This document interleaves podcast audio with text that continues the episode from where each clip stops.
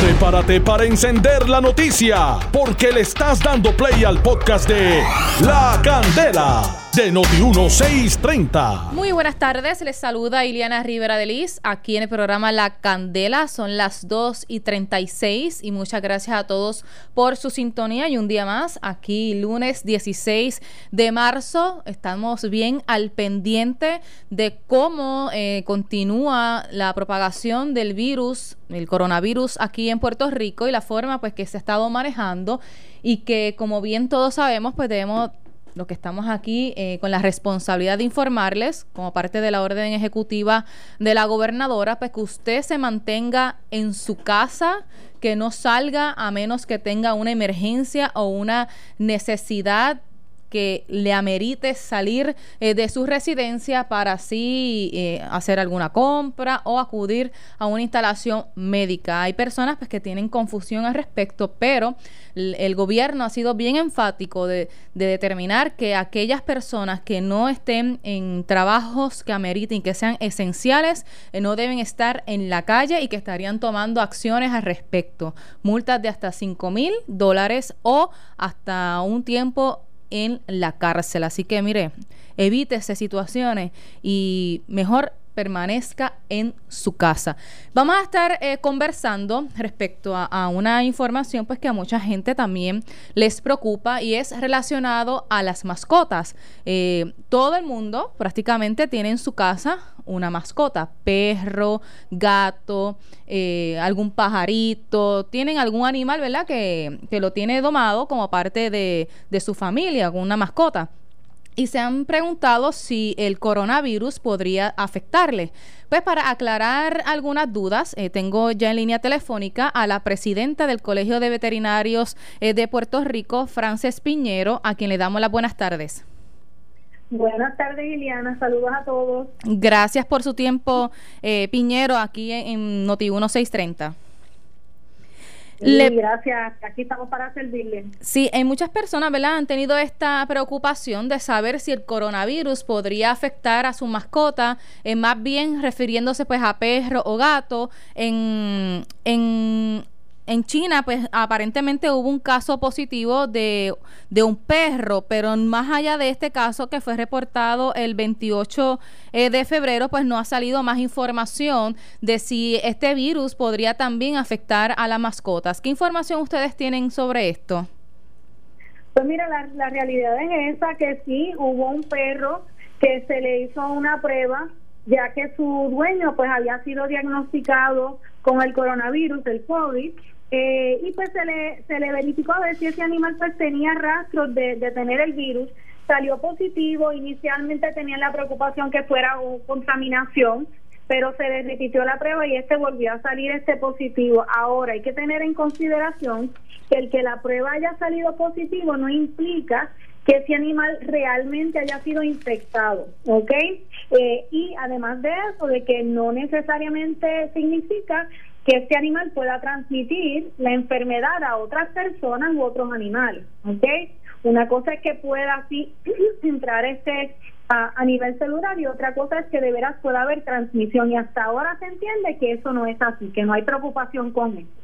Ok, sí estaba leyendo que hay un, un virus que usualmente ataca a la mascota. Eh, por ejemplo, uno de los datos de uno de los medios de comunicación establece el coronavirus felino que pudiera eh, afectar eh, a los felinos caseros o cualquier otro animal que tenga en la casa. ¿Qué se sabe de esto? Pues mira, la realidad es que hay múltiples tipos de coronavirus, ¿ok? Sí hay uno en particular que es el que tiende a afectar a, los gatos, eh, pero eso típicamente es una presentación más bien gastrointestinal y cabe este notar que el que tengan el virus no significa de que vayan a desarrollar enfermedad.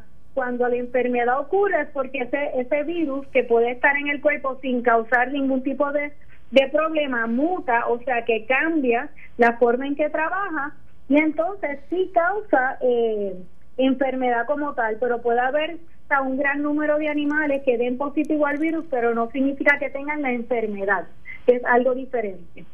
¿Cómo pueden identificar si tienen pues algún virus y, que no confundan que sea entonces coronavirus?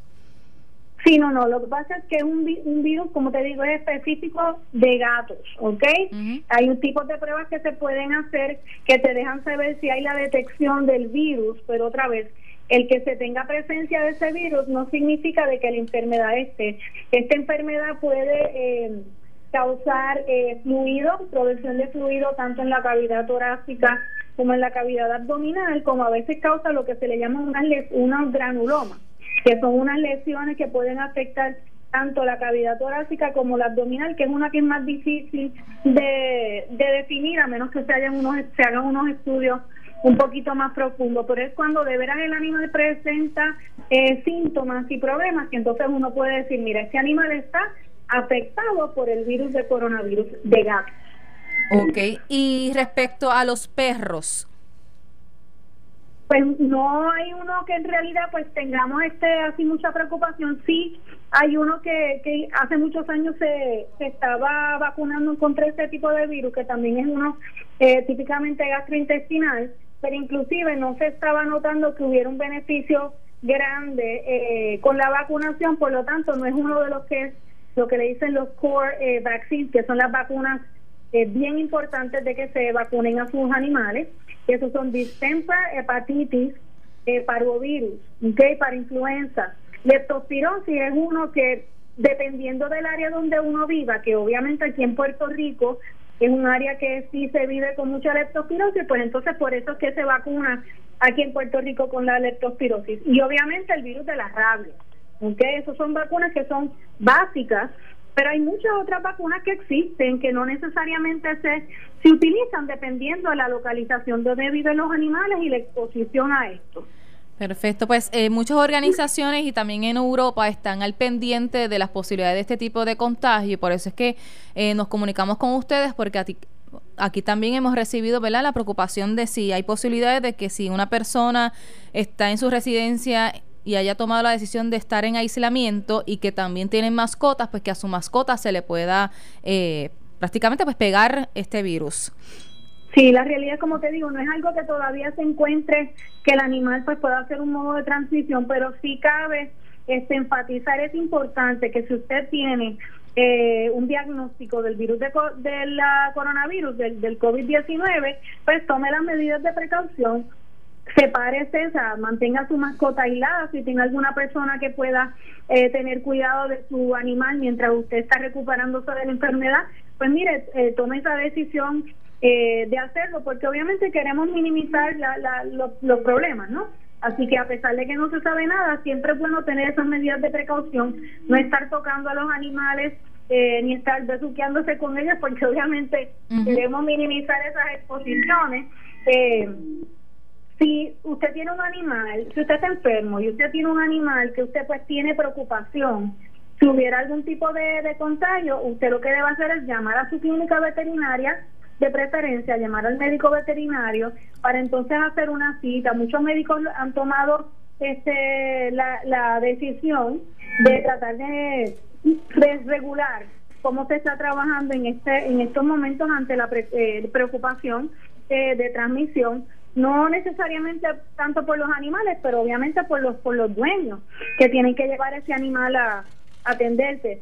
Por ende, que si tiene la preocupación con su animal, llame a su hospital, este clínica veterinaria para hacer una cita. Ellos le estarán dando las indicaciones dependiendo cuál es el protocolo que ellos estén llevando en sus hospitales para entonces pues saber cuándo es que va a traer a su animal y demás. Eh, y tratar de minimizar la cantidad de personas que están yendo a los hospitales veterinarios preferiblemente que vaya una sola persona, ¿ok?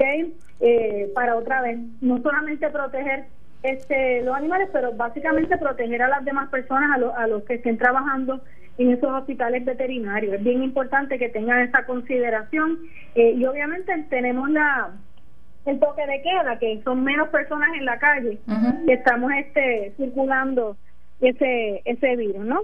Obviamente procedimientos electivos, así como esterilizaciones, este cortes de uñas, ese tipo de cosas, mira, eso puede esperar.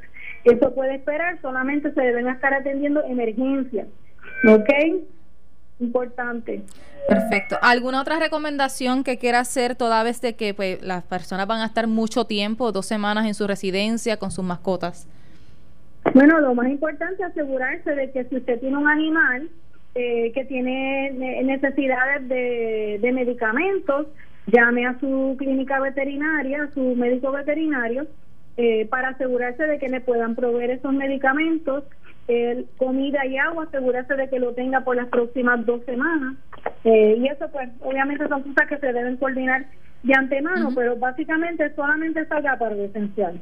Perfecto. Solo para lo esencial y mantenga su mascota aislada si usted entiende que está enfermo. Sí, prácticamente son las mismas medidas que siempre se recomiendan ante una situación de emergencia y que usualmente ya deberían de estar preparados y más cuando pues estamos saliendo de, de la emergencia de los sismos que se alertó de que las personas que tienen mascotas pues que también los preparen que no se olviden de ellos exactamente o sea no los abandone por favor usted tiene un compromiso con su mascota de por vida pero obviamente pues tenga sus precauciones o sea, lávese bien las manos con agua y jabón cubra su nariz y boca cuando esté enfermo ok para así entonces evitar el el contagio, use los, desinfectantes apropiados para poder este asegurarse de que se elimine ese ese virus que básicamente es el contacto con la gota, o sea, con el estornudo, con la secreción nasal este de los ojos también. Así que limpieza es la parte más importante, ¿ok?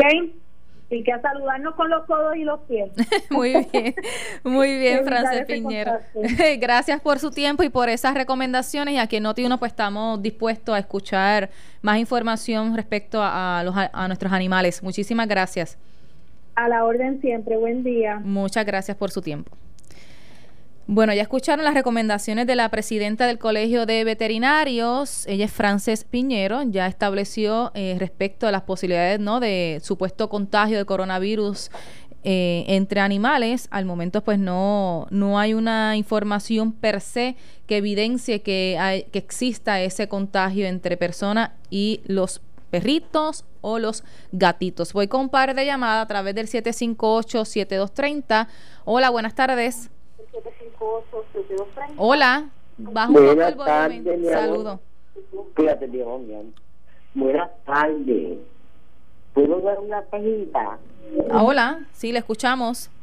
Ay, mi amor, de que estoy los mira. Es que me levanté ahora, me dan tres días que yo no me levanto y tengo 90 años. A hacer una sopita y no hay luz va para dos horas que se fue la luz. Yo digo, soy aquí tengo 90 años. Mira. ¿Dónde es eso? Aquí en San Rafael. ¿Dónde es Rafa San Rafael?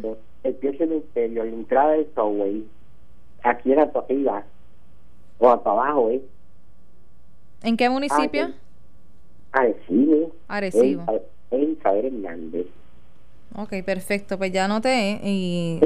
amor, a ver es que no comido nada. Cuando me puedo levantar, mi amor, porque padezco con la rodilla, es que yo hago las cositas así con amor a Dios, pero ahora no. Van dos horas que se ha ido la luz y ya yo estoy en el reciente día y casi no podía andar a ver si cooperan un grito. Gracias, sí, ya hice anotación aquí y también los de la Autoridad de Energía Eléctrica nos escuchan, así que deben tomar ya acción al respecto. Gracias. Pues te lo voy a agradecer, mi ahora a ver si he hecho algo de estomaguito. Bendito, sí. Vamos a hacer reporte, gracias. Ay, pues Dios me los bendiga, que venga pronto, me como algo, que yo no estoy listo, mi amor. Gracias, cómo no. Ok, Dios me los bendiga. Amén, igual. Ok. Esta urbanización San Rafael en Arecibo, que llevan varias horas sin luz. Autoridad de Energía Eléctrica, esto en la urbanización San Rafael en Arecibo. Hola, buenas tardes. Buenas tardes. Saludos.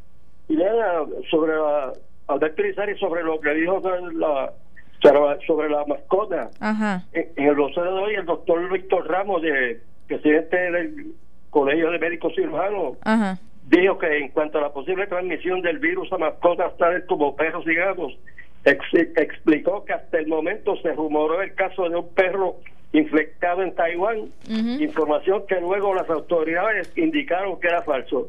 Exacto, sí que supuestamente tenía eh, unos rastros del supuesto virus en la boca y la nariz, pero que eso no implicaba que en efecto hubiera estado infectado a nivel celular el, el animal.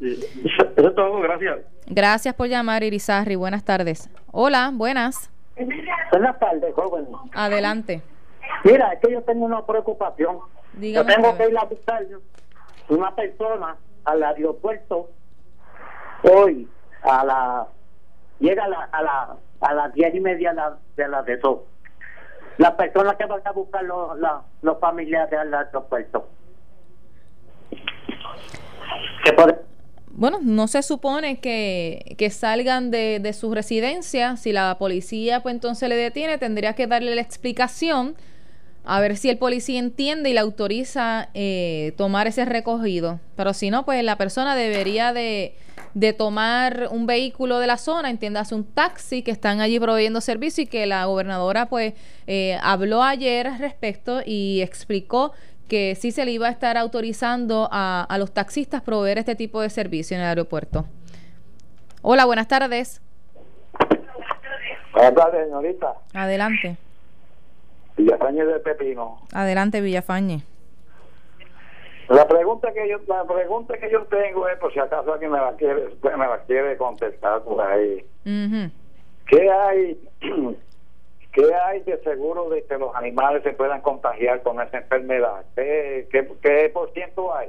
Mm, Bueno, ahora mismo acabamos de entrevistar a la presidenta del Colegio Veterinario de Puerto Rico. Dijo que, que no, que no hay una información per se de que se logre ese contagio. Oh, ay, gracias a Dios. Qué bueno, buena noticia. ¿Cómo no? Señorita. ¿Cómo no? ¿Cómo no?